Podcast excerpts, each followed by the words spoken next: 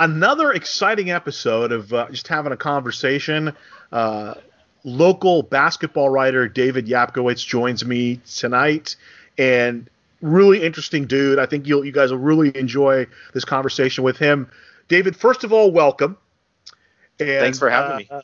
No problem at all, man. I, I you know, it's like I want to expose people who maybe everybody hasn't heard a hundred times. I noticed the one thing about the podcast is you get a lot of the same guests, and there are a lot of cool voices, particularly in the Los Angeles market that I don't think get the exposure they really need to get. And uh, well, well, we'll jump right into it because you and I know each other. I think yeah. we met it was six years ago. We Back did a game SMC. together. Yeah, for City TV 16, Santa Monica College. I want to say it was against West LA. I could be wrong. It was a men's women's doubleheader.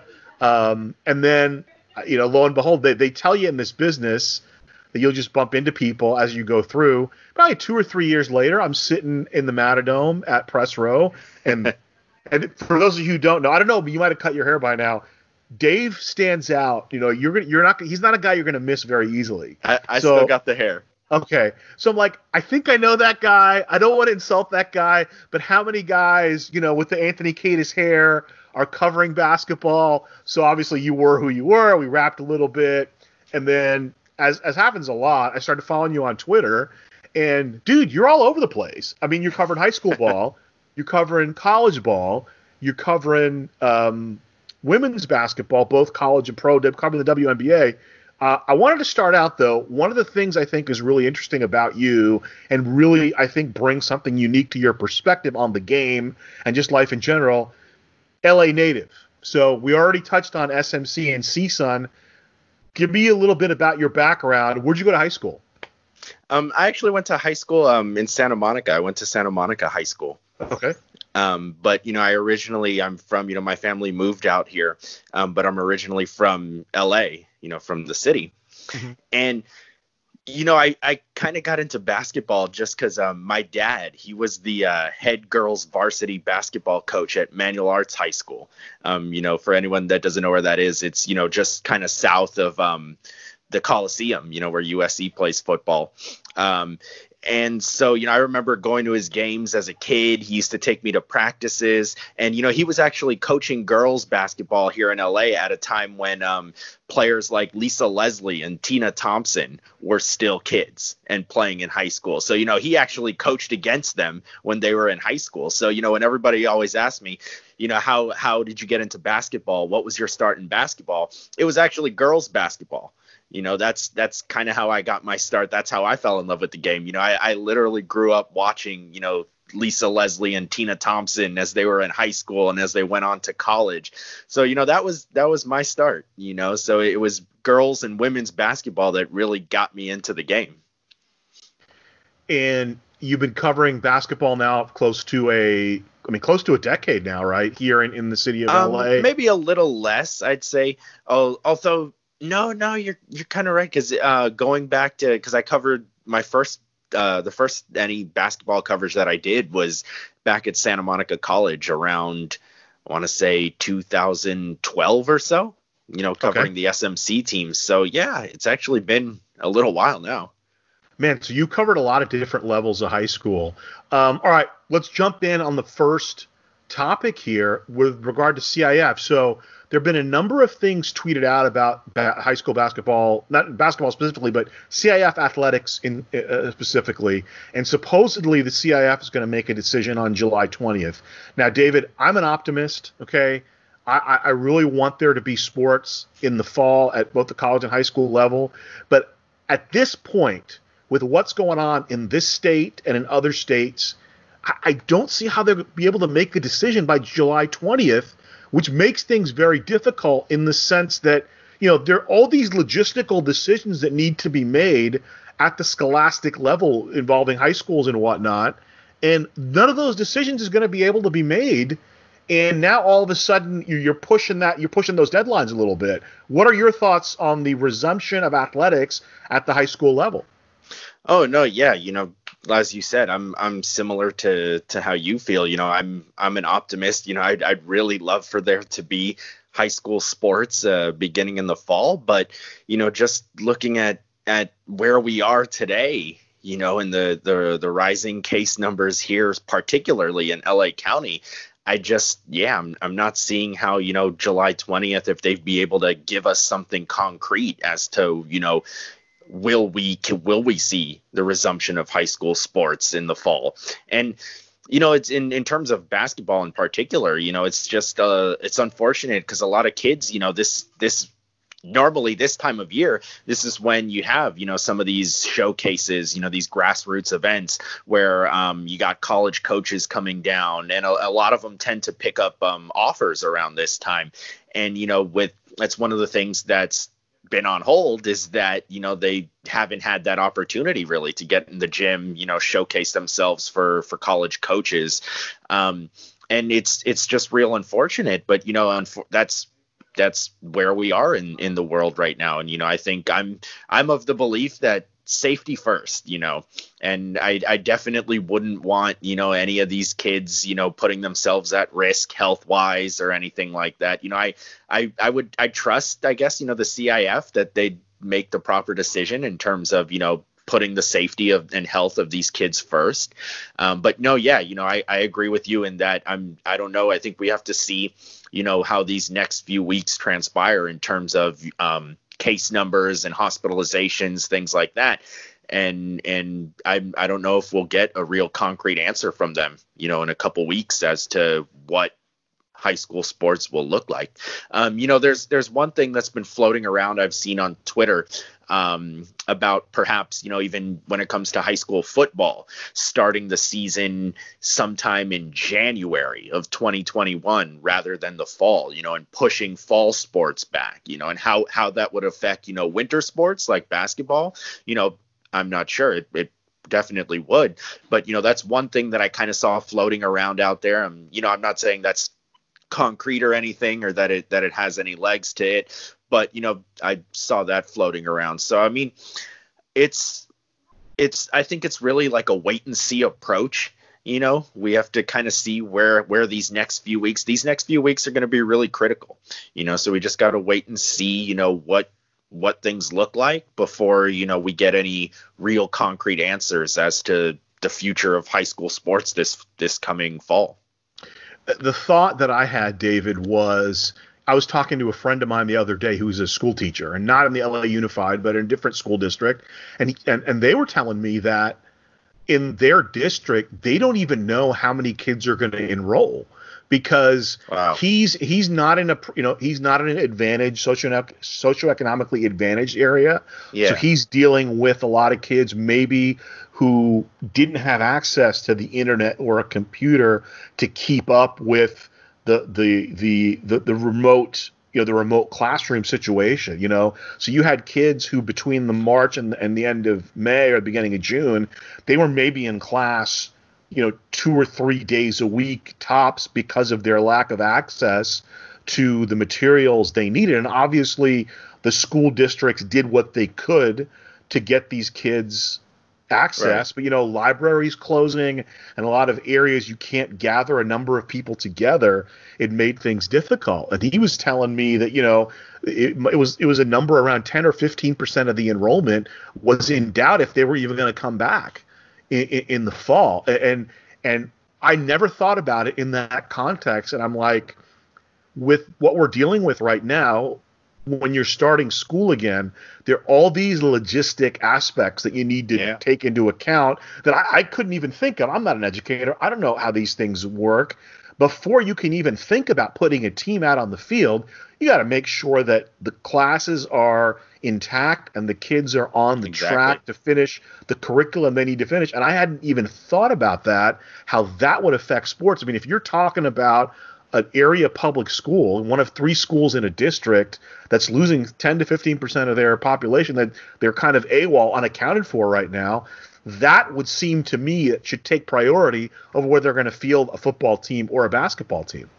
Oh yeah, no question. You know, I think that but before we we even talk about you know if if sports we're going to play sports you know in the fall. Um, there's definitely i think more important aspects you know to to schools that that have to get ironed out and have to get taken care of. Yeah before we even think about you know okay you know are we actually going to play football? Are we going to play basketball? So um, i i think it's one of those things where you know i know you know we're we're americans. We love sports but it's it's one of those things where i think we got to sports can can take a little bit of a back seat for a little while. I, mean, I don't want to get too deep with you, David, but have has this pandemic? I mean, your family situation. I'm hoping you're doing okay. Has this whole thing affected the manner in which you've had to interact with your family? We already talked about work a little bit. How about on a personal level? How are you dealing with this COVID nineteen pandemic? You know, I've been I've been doing all right. Um, just limiting you know my contact with with the outside world and stuff. You know i actually still my day job i i work on campus at csun at the uh, bookstore there. So mm. um you know i actually went back to work uh, at the beginning of may. Um so i mean that's been other but before that um you know i was staying home as much as possible. You know i do have uh, a couple of high risk uh, family members that um you know have been inside and whatnot, and you know, being in contact with them. Um, but you know, other than that, you know, I've I've managed to stay okay for the most part. You know, and we have certain protocols now that we've enacted at, at work on campus, you know, to maintain social distancing guidelines as well as, um, you know, to to make sure that that we're properly suited, you know, to to begin with in-store shopping again, things like that. You know, we still we've still been kind of slow. I mean, it's dur- ordinarily during this time of year, during the summertime, um, especially right before Fourth of July, we were always kind of slow um, on campus. But you know, it's still been this year in, in particular it's just really slowed down a bit so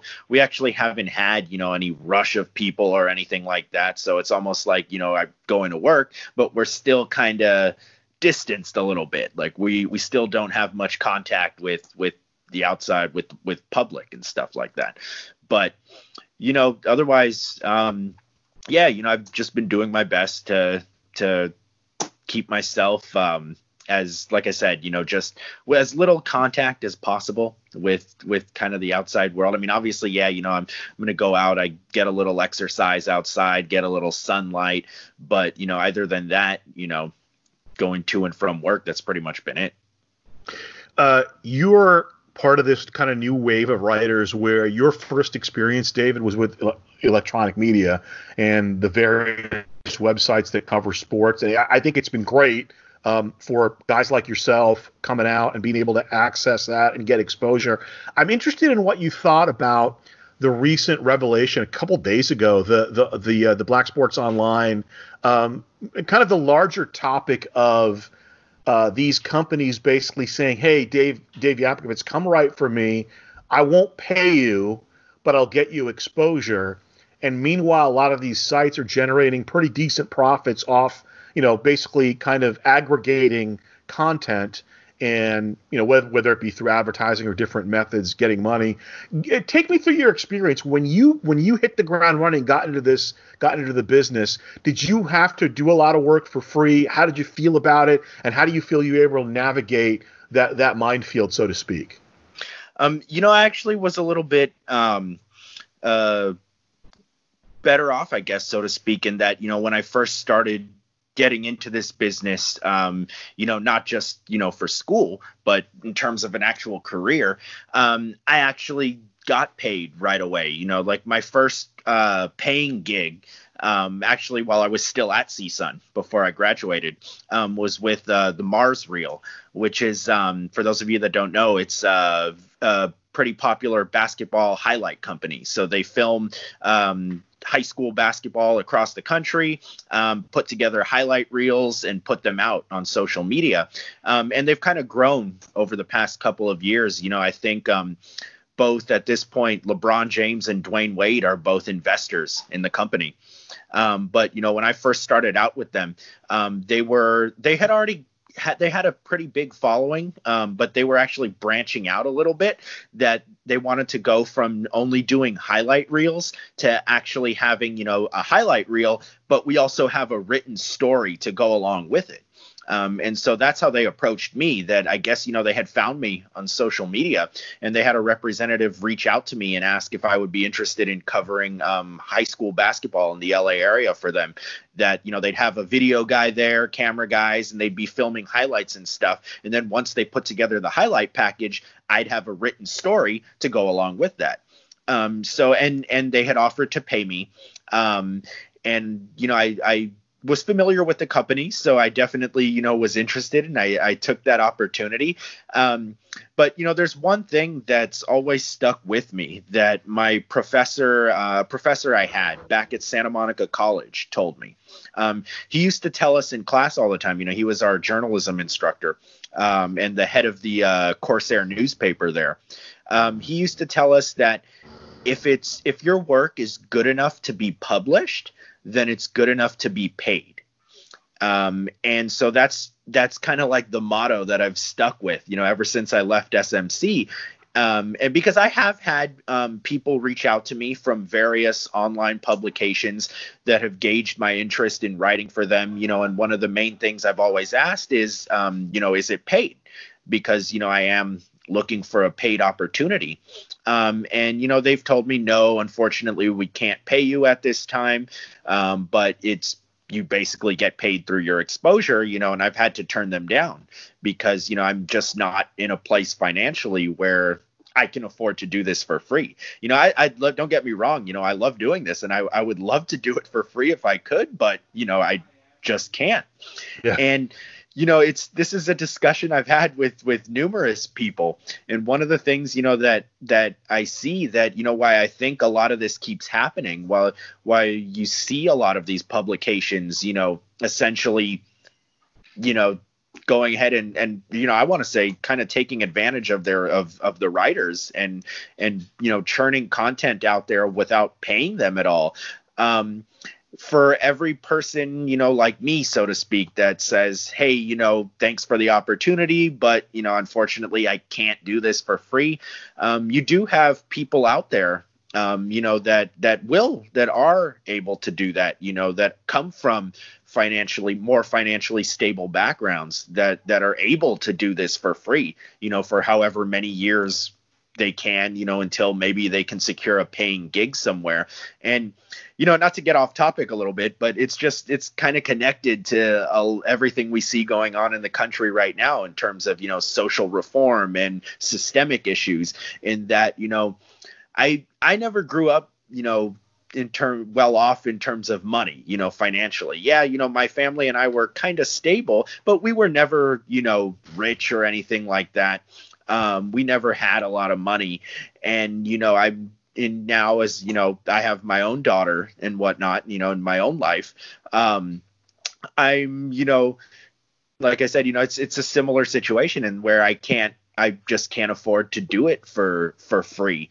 And I think you know a lot of people in terms of you know that come from the same background as I do, you know, we just we don't have that ability. We don't we can't afford you know to to basically to work for free like that and and to um, not be paid for our work.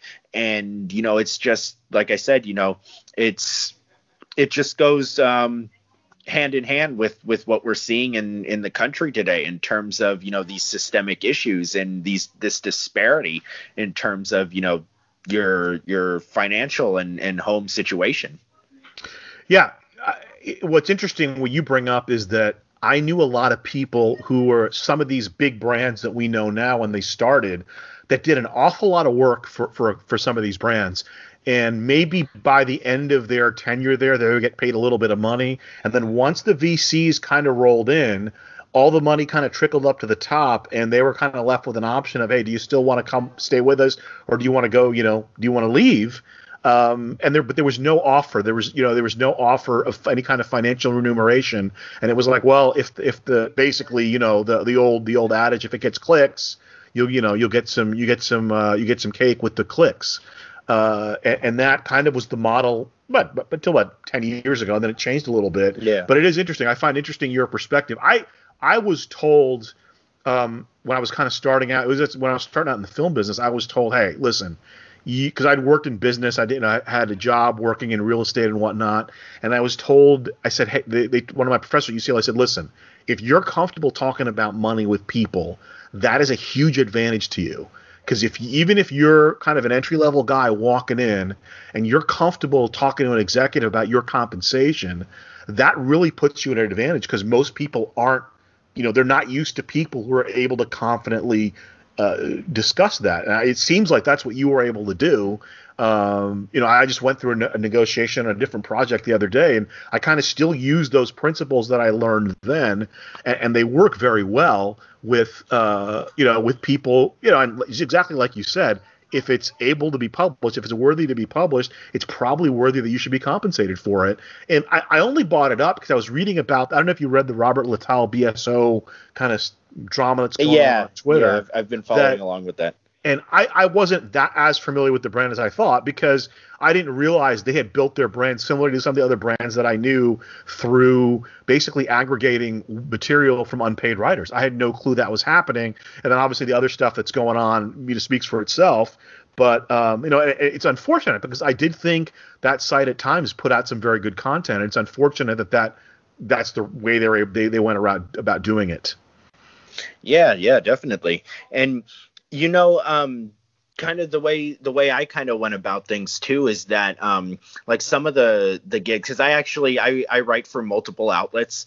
Yeah. Um, and that's how you know I, I cover the wide range of basketball that I do is you know I basically freelance for a couple different sites um, and you know, one of the things how how I went about it was, you know, I would take a look at some of the sites out there, some of the outlets, you know, see which ones, you know, were gaining a lot of traction, things like that. And I just kind of put myself out there. You know, I reached out to a few of these publications and um, I gave them, you know, samples of my work and said, you know, hey, you know, I'm, I'm, this is what I do. Um, this is what I'm interested in doing. You know, would you possibly have a room for, for another contributor?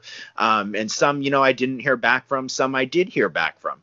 You know, and and I'm still working with them today and um, so i mean that's that's one thing i would suggest too you know to anybody um, out there looking to get into this business um, whether whether it's sports or you know anything you know that has to do with media and um, online publications and stuff out there is um, sometimes you know some of these places for whatever reason they don't advertise you know that they're looking for help at all. Um, and you can take it upon yourself you know if you've got some kind of a portfolio you've got you know some kind of clips that you can put together. Even if it's something small you know like clips that you did for your local school newspaper in college you know they sometimes people take a look at that and um, i would go ahead and you know just kind of put yourself out there um, and you go ahead and initiate that and you know reach out to some of these publications and you know what's the worst that can happen is you know they say hey you know we're actually not looking for for uh, any contributors right now and you know maybe you're you're not any worse off than you were before. But you know, there there is the opportunity that they may say, hey, you know, yeah, we we are interested in working with you you know let let's talk let's set something up. And so that's that's kind of how i secured some of the gigs that i have right now is simply by just reaching out to them you know and asking if they had any room for a contributor. It seems like you didn't have a lot of trouble finding work david. Were you you were you able to hit the ground running pretty rapidly after you got out of smc and out of csun um a little bit yeah um, because uh, one of the like uh, you know I was talking about earlier, you know the first uh, one of the first paying gigs I had was through the Mars Reel, um, but I actually had um, while I was still at CSUN, I had applied for a couple internships. Um, I applied for one with the LA Times. I applied for one with uh, NBC Universal.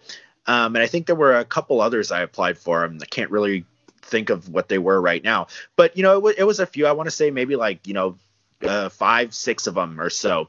Um, and I got turned down from each of them, you know, and a couple I didn't even hear back from. Um, but there was actually one internship that went out. Um, and it was for uh, Basketball Insiders, you know, which is uh, become a pretty popular uh, online media outlet in terms of um, covering, you know, the NBA. And they put out uh, an internship um, opportunity while I was still in college, and um, I, of course, you know, I once I saw they put that out there, immediately I applied for that because I was like, yeah, hey, you know, this is definitely something I'm interested in, you know, writing about the NBA, and um, they, I actually got it that was the the one internship that I actually got, and it came down to me and six other guys, um, and they were only hiring. They were going to bring on three interns, and me and two other guys made the cut. And you know, I I forever grateful. I mean, I'm still working with Basketball Insiders to this day. You know, they went ahead and and kept me on as a staff writer. You know, after I my internship was up, and so I, I, definitely consider myself really fortunate because I had that upper that gig, you know, right out of college. You know, even while, like I said, while I was still at CSUN, I was doing that. So basically, you know, my I got my feet wet, you know, covering the NBA right away. Is that's that's how I started out, you know, going to Clippers and Laker games, getting credentialed for those. And so I, I, I honestly I do consider myself fortunate to be able to have secured that, you know, while I was still at CSUN. Um, all right, I want to transition to sports at some point, but last thing for you, obviously, with a lot of the events that have been going on in the country over the last month, month and a half or so, you are a sports writer and you cover sports, but you're also not a guy that's going to be blind to what's going on around you with regard to recently obviously it's the social justice stuff it's a little bit of the politics stuff and you have a very unique background. Um, you know people are going to tune in oh dave yapkowitz. Now let me tell you the guys who were named Dave Yapkowitz when I was growing up and I met, you know, in Tenafly, who were friends with my buddy Alan Kamenetsky and went to the Frisch School, which incidentally Jared Kushner also is a graduate of that school, don't look like you. You know, that's not a negative or a bad thing, but yeah. you have a different, I believe, and you, I think you, you're proud of it and you take it upon yourself. You have a different role than maybe some other guys in this business, and maybe we can discuss that a little bit if you don't mind. Oh yeah, definitely. You know, um, like you know when i was a kid uh, most of my family um, they all lived in the south central area. Um, and me personally you know my family we lived in the mid city area of los angeles. Um, and you know growing up i just saw you know the the demographics of our neighborhood kind of changed. You know when i was little um, we were pretty much the only one of the only non-black families in the neighborhood. And looking at it now you know it's it's just completely changed. And um, you know, like I said too, you know, I spent most of my childhood there between uh, Mid City and South Central, um, and that's where all my family was. That's where I grew up, and um, now, now that you know I'm in this business, um, covering you know basketball and stuff, I, it's just it's really connected.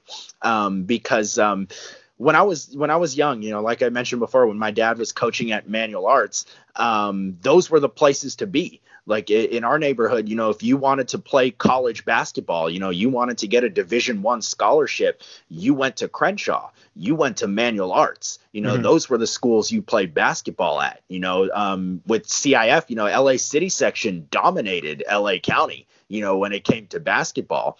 And that all started to change um, and when all that started to change was after 1992 um, and I think, you know, we all know what happened in 92 um, here in LA. And that's when you started seeing a shift. Um, that's when you started seeing kids, you know, not staying at their neighborhood schools. Um, you saw them going out to schools maybe in the in San Fernando Valley, in Orange County, in the Inland Empire. Families moving out of those neighborhoods, um, and and kids not going to the neighborhood schools there, and you really saw a shift in in the basketball scene in LA. Um, nowadays, you know, if you ask anybody, oh yeah, you know, who's some of the top uh, high school basketball teams in LA, you know, you'll have people talk about, you know, Sierra Canyon, um, you have Windward, you have schools out in, in the Inland Empire, you know, like uh, Rancho Christian, you know, um, but nobody's going to mention, you know, oh yeah, Crenshaw, oh Manual Arts, oh Fremont, um, because that's that that shift started to happen, um, and you don't you don't really see media or college coaches coming down to uh, these our, our neighborhood schools anymore. And um, you know, I had a conversation with another writer. I want to say back in January or so, where he was he had mentioned that he was actually talking to uh, an assistant coach on a Pac-12 team. Um, and for basketball and that he was mentioning uh, a couple of kids that played at LA City schools that hey you know maybe maybe you you should take a look at these kids. You know maybe your your coaching staff should take a look at some of these kids here. And he had told me that the assistant coach mentioned to him oh you know everyone knows no good kids come out of LA City section anymore. Um, that's not where the the talent is anymore and um, you know, one of the things that I've done and that I've tried to do with my platform is I've gone back, you know, to the old neighborhood and I've gone back to some of these schools. And I've started to cover um, their their basketball teams. Um, you know, one of the outlets that I currently work for, Prep Hoops, their motto is, you know, no no player or no school is is too small um, to cover. You know, they uh, their their goal is to get out there and cover as many kids as possible um, at any level. You know, because there are some some outlets that cover high school basketball and all they're interested in is Division One prospects. Right. You know that that's all they they want to cover is you know kids that are for sure Division One prospects. Um, with Prep Hoops, you know they they say yeah if if it doesn't matter if a kid is D1, D2, D3, you know they're junior college prospects. Hey, we we want to get out there and we want to give these kids coverage too. And so, you know, that's one of the things that I've done. And one of the things that I've tried to do in the past year or so is go back to, you know, the neighborhoods that I grew up in, go back to the neighborhoods that I spent time in and give coverage to these kids you know that and and there's still there's still a few talented there's still some talented kids out there. Um, you know and in talking with a couple of them you know they've they've mentioned that yeah hey they're starting to get a little bit of attention from from college coaches you know at various levels because you know we we still have talent there. You know we may not have the the big media coverage you know as we used to and you know, and like a lot of times at some of these games, you know, like I was at a few Crenshaw games this year, and I'm the only media there. You know, there's there's nobody else there at all, you know, covering them. And and both the Crenshaw boys and girls programs are seeing a resurgence, you know, in in their programs. They they both had pretty good years this year and um, so you know that's that's one of the things that you know being a los angeles native you know being right in the middle of all that this is one of the things that you know I'm trying to do in terms of my use my platform as a sports writer to to give back to the community and and to to help these kids you know get that exposure that that they deserve quite frankly. You know that there's there's a lot of talented kids out there that that are kind of falling through the cracks because you know nobody's paying attention to them you know through no fault of their own. You know they're they're they they can play. And so that's that's what i hope to do. You know that's what i'm trying to do is i want to give them that coverage. You know i want to write about them. I'll cover their games. You know i'll i'll write profile pieces about them and in hopes that you know i'm i'm just one person you know and i'm, I'm trying to build up my following on social media. You know i mean i i do have college coaches at various levels you know that follow my twitter account. And so that's that's what i'm hoping to do you know is i'm hoping to put that coverage out there and and hopefully get some of these coaches. Like i said at, at, at any level you know college division one two three junior college naia you know any of that is a success you know and um so that's that's that's what I'm trying to do. You know, is I'm I'm just trying to use my platform as a sports writer, use my platform covering basketball to hopefully get some of these kids, you know, that that college basketball opportunity that, you know, kids in other areas of LA County get.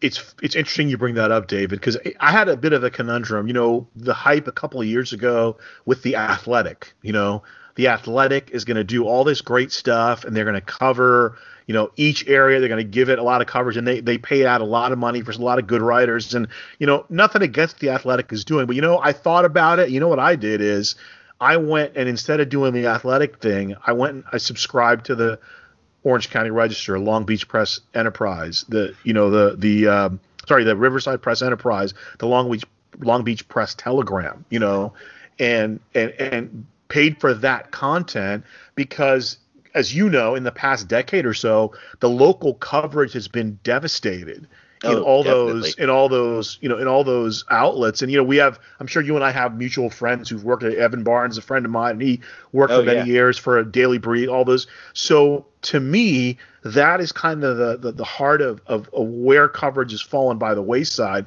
I can remember when I started doing high school football in Riverside in 2012, there'd be no less than a dozen reporters covering high school football games. You know, now they have maybe two on, on a on a good day, you know, uh, not counting freelancers, you know. So if they have their two games covered, if there's a third big game, they'll get a freelancer to go cover it, but they don't have the focus they used to on the games and part of it is they feel the internet's covering it, but still to me, the local paper is still big. They just they didn't figure out a lot of the sports editors they did, either didn't figure out how to go about it or they did figure it out and their bosses kind of talked them down. I talked to a couple of the friends of mine who were once editors and they were just telling me that, you know, it was something management didn't want to hear. So it's a combination of those things because if the LA Times or the Long Beach Press Telegram had eight or 10 writers covering high school basketball, I can't imagine how Crenshaw wouldn't get coverage, Dave. I can't imagine how a school like Inglewood wouldn't get coverage. Oh, definitely, yeah. You know, I think um, local papers um, are are definitely big, you know, and, and, we we should definitely support, you know, our our local papers. And and when I say local papers, you know, I'm not so much talking about like the LA Times or something like that. I'm talking about, you know, like a community newspaper. Like Daily if, Breeze, if you go into yeah, a small yeah. community, mm-hmm. um, chances are, you know, they've got their own little community newspaper with, yep. you know, uh, community readership that um, covers a lot of the local sports and stuff. And um, you know, one one in particular that I, I do want to mention is the LA Sentinel.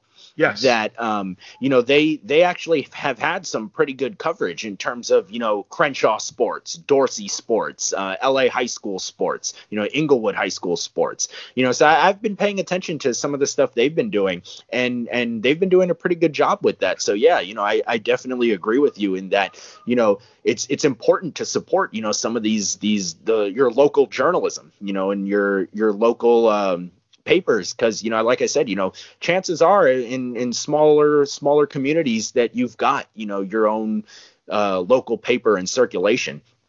And and they they've been doing a pretty good job you know covering uh, uh, the the local scene there. Um, one thing i do want to mention you know it's funny you mentioned the athletic in that um, you know again not not to go off topic a little bit but you know i actually started working with um, uh, a group that you know we kind of put together a new venture um, called the Next Hoops, um, and which is kind of based on the athletics model. Um, so you know we're subscriber based, but our focus is hundred percent on women's basketball. You know at, at, every level. So WNBA, college, um, high school, and you know even some overseas. Um, because you know a, a lot of uh, American players that don't make it to the WNBA um, go on and end up having pretty solid careers overseas. Um, so we we cover women's basketball at every level. Um, you know, we just kind of launched our our site uh, a few weeks ago, um, and we've been doing pretty well so far. But you know, that's that's our focus. We're we're kind of we've taken on you know the model that the athletic has has used. And um, that's that's what we're trying to build is we want to provide you know our readership you know with an outlet that gives you that's a hundred percent um, dedicated you know to giving you good women's basketball coverage. Great transition dave because you mentioned uh, women's basketball. You are an advocate of women's basketball. Uh, you cover it really really well. Um, i'm curious do you think women's basketball gets a short shrift among the sports media in general, both whether it be college or whether it be WNBA? Um, definitely, I definitely think so, and I think you can also see that um, not just you know at the pro level, but it, it, trickles down, you know, all the way to the high school level. Um, you know, one example I've you know I've told this to a lot of people is um, if let's say I want to cover a particular boys basketball team or a particular player, maybe in the LA area, um, and because I've done this before, um, I can go to to Twitter, you know, and just type in that player's name, and we'll get a lot of stuff popping up about, um, you know, this player's, you know, everything about them and stuff like that. You know, and I can even hit Google at times and find things about this particular player. Um, And when I've tried to do the same thing, you know, maybe a, a girls basketball player, you know, high school player here, um, catches my attention or something like that. And, you know, I've gone to same thing, you know, Twitter, Google, and I've hit kick keyed the name in, you know, trying to find out a little bit more, do my research about this particular player, and I can't really find anything at all. You know, it's just a stark difference, you know, that that and it, and it happens with regularity.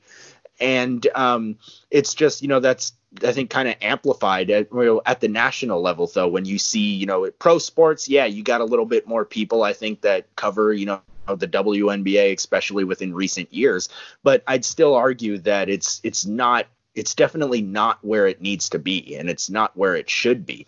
Um, and one example that you know I, I use as well is within my own work in that um, you know I, I you hear this all the time from not just you know random people on twitter but you know you also hear this sometimes from prominent you know media companies and media members is that oh you know uh, nobody wants to read about women's basketball. You know, no, nobody cares to to read about women's basketball.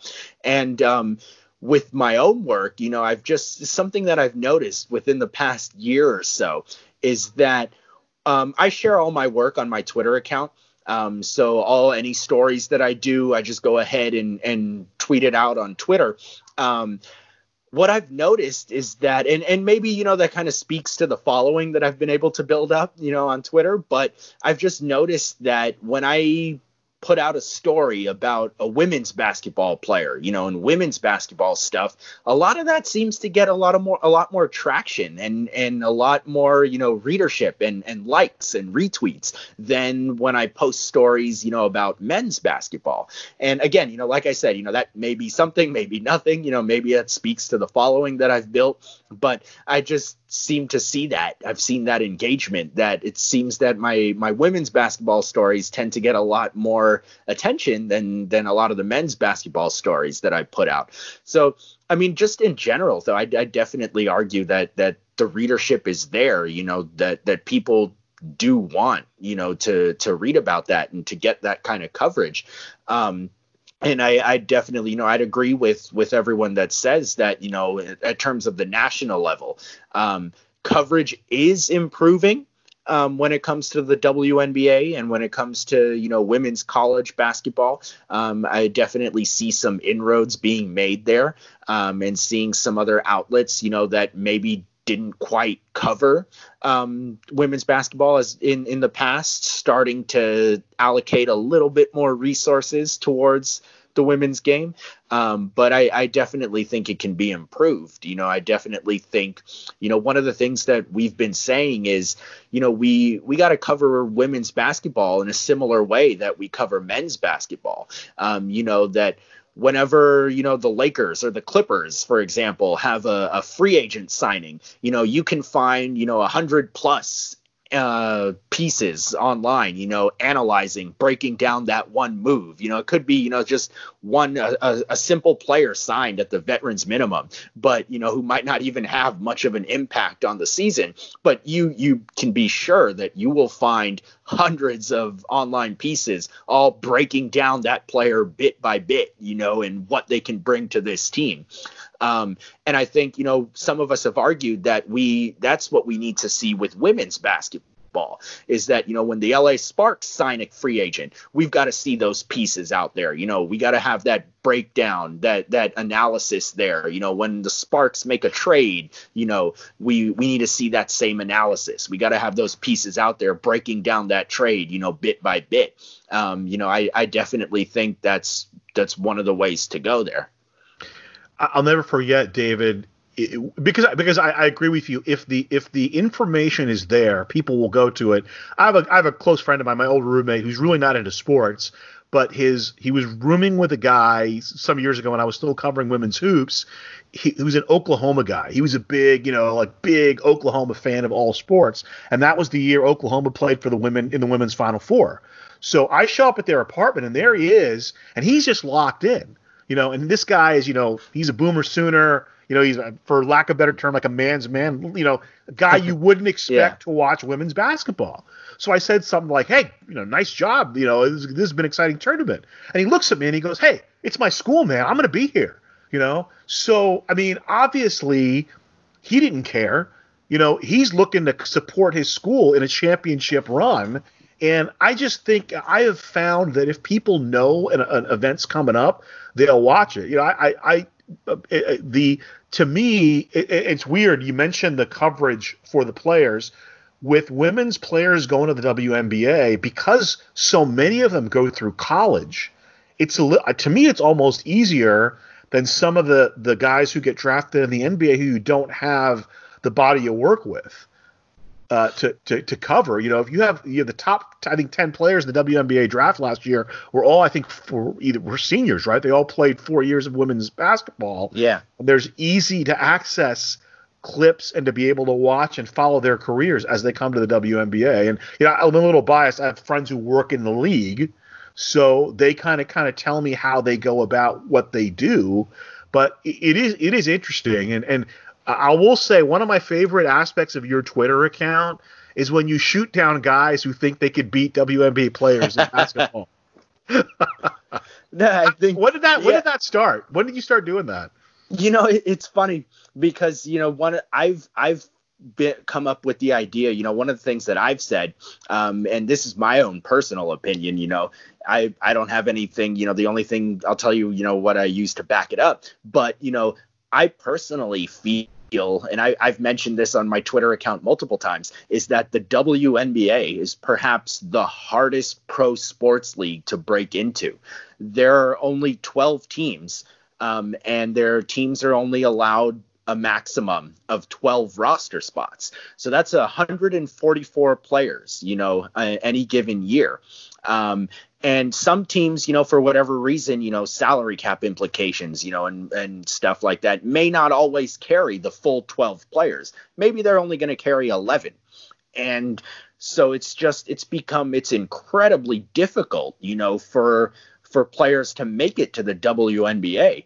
Um, you have players that were absolute superstars in college, you know, and and and if if they were you know they they that that end up not making teams you know that that are abs i mean i know that you're you're familiar with morgan bertsch you yeah. know from uc davis um you know who absolutely dominated the big west you know her senior year and she was um actually drafted by the dallas wings but had absolutely no shot at making the roster.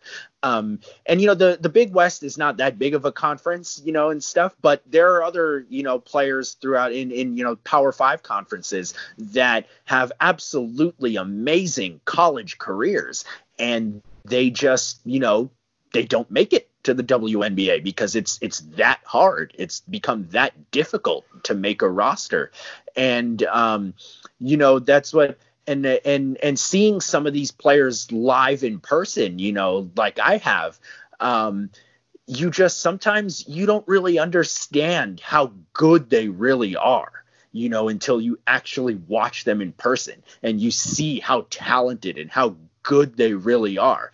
And it's it's it's just, you know, amazing to me, I guess, you know, that you see these guys, you know, on social media essentially saying, you know, oh yeah, you know, I can beat a WNBA player one on one. I can beat a WNBA player one on one. And no, you wouldn't. you really would not. You know, just because you you score five points a game at LA Fitness, you know, doesn't mean that you can stay on the court with a professional basketball player, you know, who's dedicated their life to this. Um, you know, I, I like to say that there are girls in high school, you know, that will make you look silly you know so just imagine you know a, a, a, professional you know somebody who's trains every day for this somebody who this is their life Like you you you wouldn't be able to last on on the court with them. And you know, it's funny because a lot of WNBA players themselves have started responding, you know, to some of these people, you know, and have started to to make fun of them and whatnot and offer challenges. Hey, okay, you know, come out and play me one on one then. You know, you think you can beat me? Play me one on one. You know, and and it's it, it's funny to see you know like i said it's it's it's amazing to to think like because we we wouldn't sit here, you know, on our couch. You know, I'm, I'm sure some of these same people wouldn't sit here and say, yeah, I can beat that NBA player one on one. I can beat that NBA player one on one. Well, you know, it's it's it's the same with the WNBA. You know, these are pros. You know, these are professionals that that this is their life. This is what they train every day for. And and there's no you you yeah you, you wouldn't be able to stay on the same court as them. Running out of time, and I did want to get to the Clippers with you, David. What do you think with the NBA season ostensibly about to start? The Clippers, obviously, uh, Kawhi Leonard in tow now, and what what kind of chances do you give them going forth? Uh, you're a Clippers guy, right? Am I am I, am I mistaken? Um, yeah, I cover the Clippers. You know, I cover both the Clippers and the Lakers. Um, the the first thing I want to say though is my own personal feeling. You know, this is this is my own gut feeling. This is yeah. this is my personal opinion. Is I just I'm not sure that I can be on board and agree. You know, with with the NBA going ahead and and restarting, especially with you know um, not you know not to mention you know the the um, social reform issues that you know are at the forefront of our country right now. Yeah. But just the uh, the the we we're still in a pandemic. You know, we're still in right. a global pandemic, and right. and the cases in Florida have been rising astronomically. And you know, me personally, I'm I'm at I, I'm for the health and safety of the players before anything, you know, and my own person, and, and I understand that, you know, there are some very real financial implications um, if the season was canceled in terms of you know scrapping the CBA, um, and and and I understand that, but my own personal feeling is that it might not be the right thing to do. Um, I hope I hope I'm proven wrong. You know, like I, have I've said this many times within the past you know couple weeks. I hope I'm wrong. You know, and and I I do trust you know for the most part that you know the NBA is is doing everything they can to provide a safe you know playing environment for their players. You know, but and and and I hope I'm wrong. You know, I would love nothing more than to be wrong. You know, and to to have basketball back again. Um, but you know, aside from that, um, in terms of the Clippers, um, I think you know this last summer, uh, their the moves they made, they they made it very clear that their intention was to win a championship. You know, that was the goal, and anything short of that would be considered a failure. And and they've definitely put together a roster that can can compete for a championship.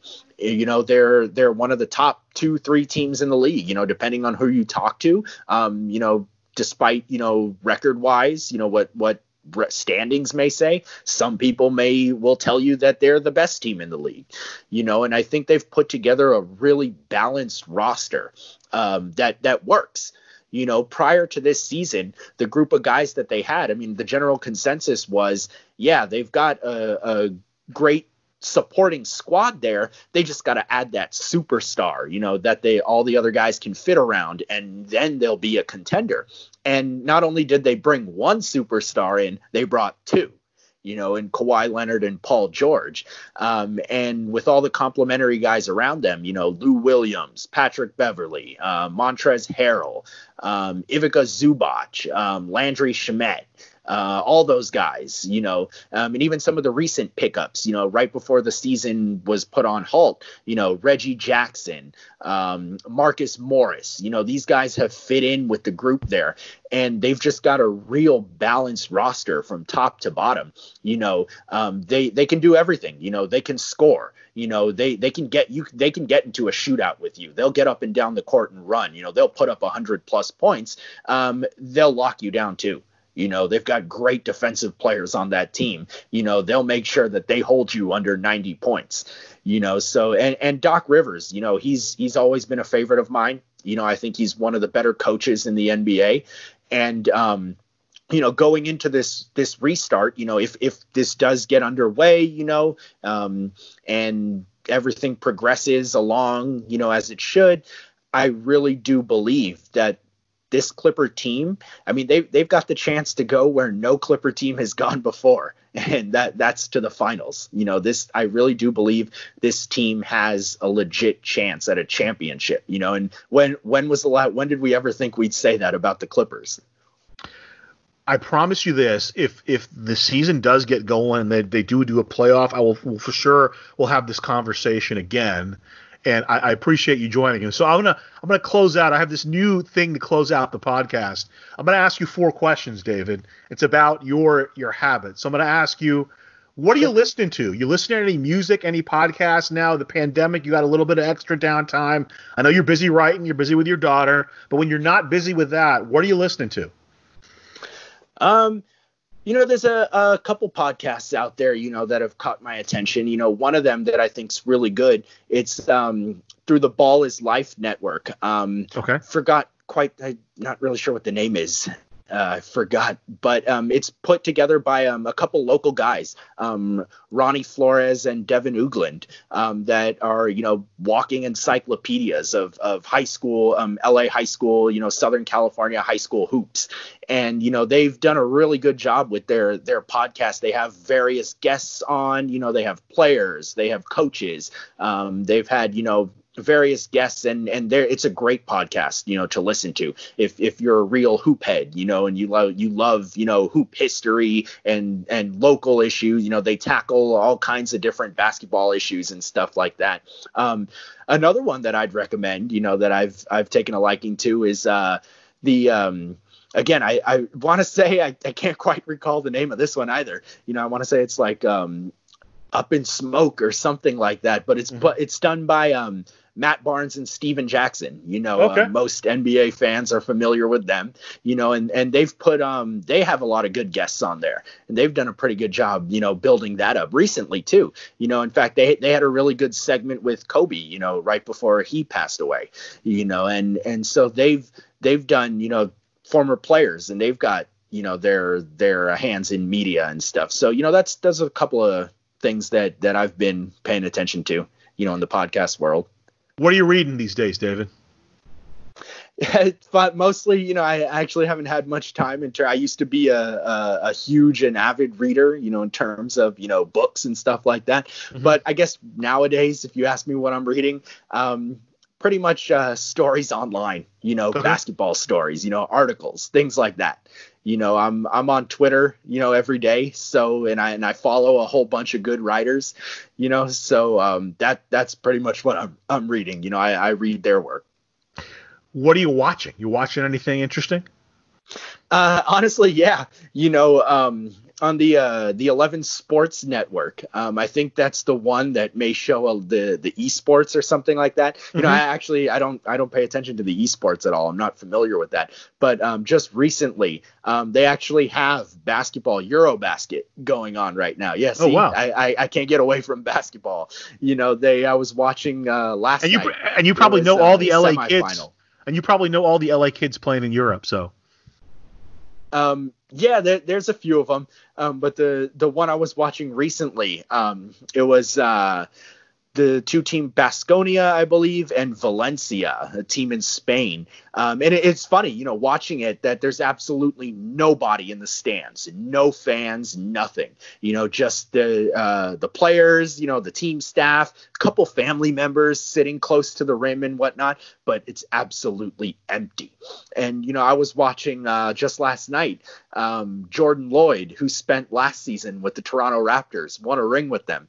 Um, he's the star guy on on one of the teams and uh, he couldn't get off the bench in Toronto, but you know he's a star guy in in Spain right now, and he was going up against uh, Zoran Dragic, who's the, uh, oh, wow. the brother of Goran Dragic, who's currently with the Miami Heat, and you know so yeah you know I, and I think tomorrow night is their final you know that that particular league they're in is their championship game. So you know that's that's kind of i've also been watching um older games you know uh, on espn classic you know some of the older footage of um, the 80s and stuff like that. You know i'm, I'm a huge bas I, I call myself i'm a basketball nerd you know so I, I can't get enough of that. So and and of course you know just like everybody else back in april you know the last dance that that i was definitely into that and then the last thing, so you know now with the, the pandemic, you know you, you can't really go out to eat anymore, but people are doing delivery or takeaway. I guess they opened the bars for a minute.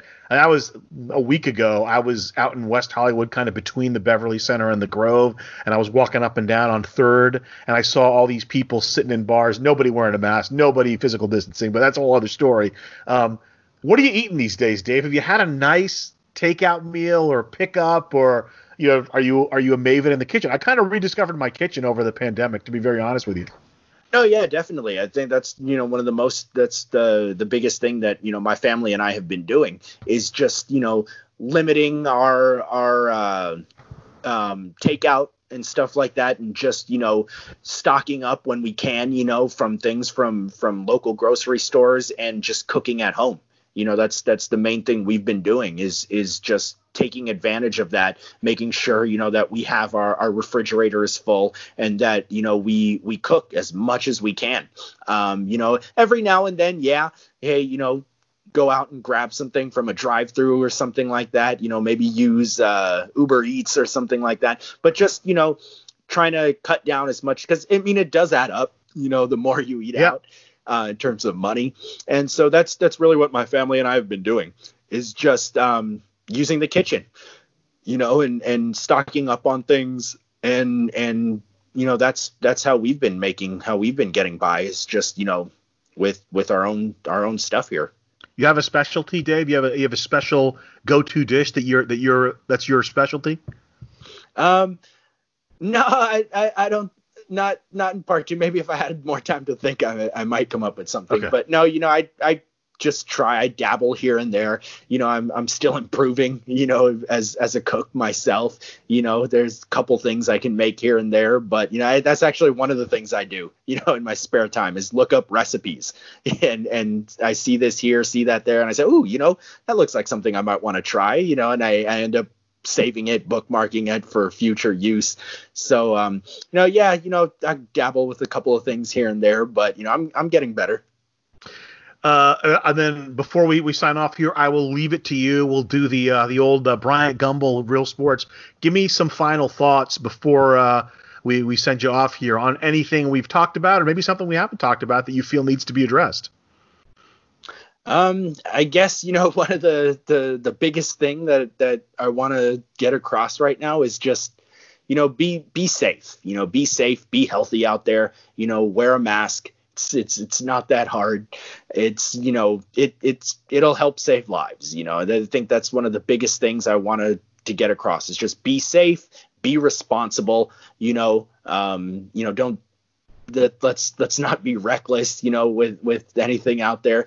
You know, I think here in California, for the most part, you know, up until now, we did a pretty good job at at trying to contain this virus. So just you know, despite what you may see out there, despite what anybody else may be doing, you know you be safe you know you take the proper precautions you know and and you make sure that you and you know family members around you neighbors friends are are safe David, I really appreciate it, man. Great conversation. And I'm going to hold you to it. We're going to do this again. If the NBA and WNBA actually ever get started, I definitely want to have this conversation again. You can catch him on Twitter. It's Dave, D A V E underscore Yapkowitz, Y A P K O W I T Z. I'll make sure to include it in the description so you guys can follow him with ease. He is a fantastic basketball writer, proud graduate of Samo High, Santa Monica College, and CSUN. David, again, thank you so much. Oh, yeah. Thanks again for having me.